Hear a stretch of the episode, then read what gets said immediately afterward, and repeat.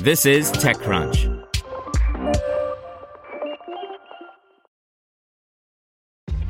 This episode is brought to you by ShipStation.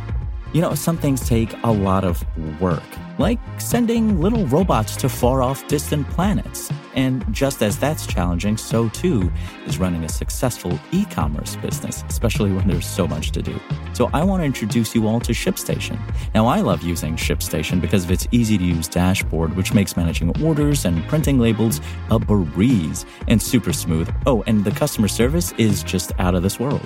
It's exactly what you need to help grow your business. Sign up for your free sixty-day trial at ShipStation.com slash tech news. That's ShipStation.com slash tech news. This podcast is supported by Tools and Weapons, the podcast hosted by Microsoft Vice Chair and President Brad Smith. Each episode features insight you won't find anywhere else from the center of the conversation surrounding emerging technologies like A I. Right now on the podcast, you can hear a special episode where Brad Smith lays out Microsoft's vision for a vibrant marketplace driving the new A I economy. To hear more, follow or subscribe to Tools and Weapons with Brad Smith wherever you get your podcasts. Welcome to TechCrunch Daily News, a roundup of the top tech news of the day, presented by Bose.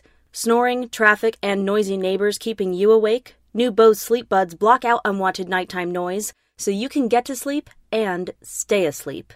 Facebook and Microsoft release solid earnings reports, scientists make a brain-to-speech breakthrough, and Verizon announces more five G plans. Here's your Daily Crunch for April twenty-fifth, twenty nineteen. First up, a massive penalty hangs over Facebook's head, but it otherwise had a very strong quarter one earnings report.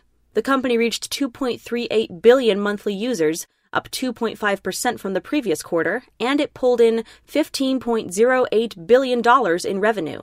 Facebook recorded earnings per share were significantly lower than expected, but that's because it set aside three billion dollars to cover a potential F T C fine that it's still resolving. In science news, in a feat that could eventually unlock the possibility of speech for people with severe medical conditions, scientists have successfully recreated the speech of healthy subjects by tapping directly into their brains. It's a complex and invasive process that decodes not exactly what the subject is thinking, but what they were actually speaking. Next, Verizon, which owns TechCrunch, just revealed a one two punch. It's opening up pre-orders for the Galaxy S ten five G and announced a list of twenty cities that will be getting the five G technology before year's end. In earnings, Microsoft beat expectations with thirty point six billion dollars in revenue as Azure's growth continues. Azure had a pretty good quarter, with revenue growing seventy-three percent. That's a bit lower than last quarter's results, but only by a fraction.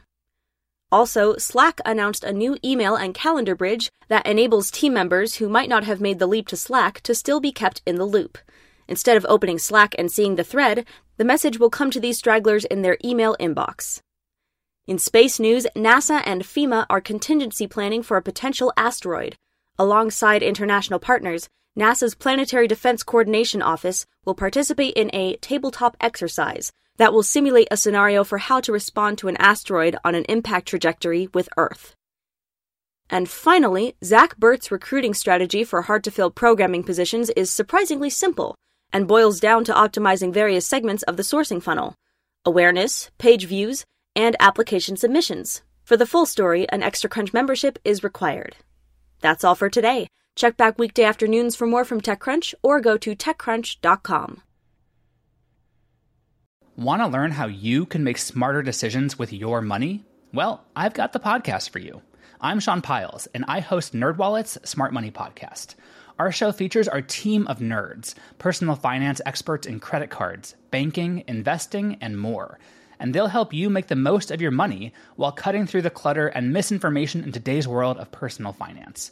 You'll get clarity on strategies to help you build your wealth, invest wisely, shop for financial products, and plan for major life events.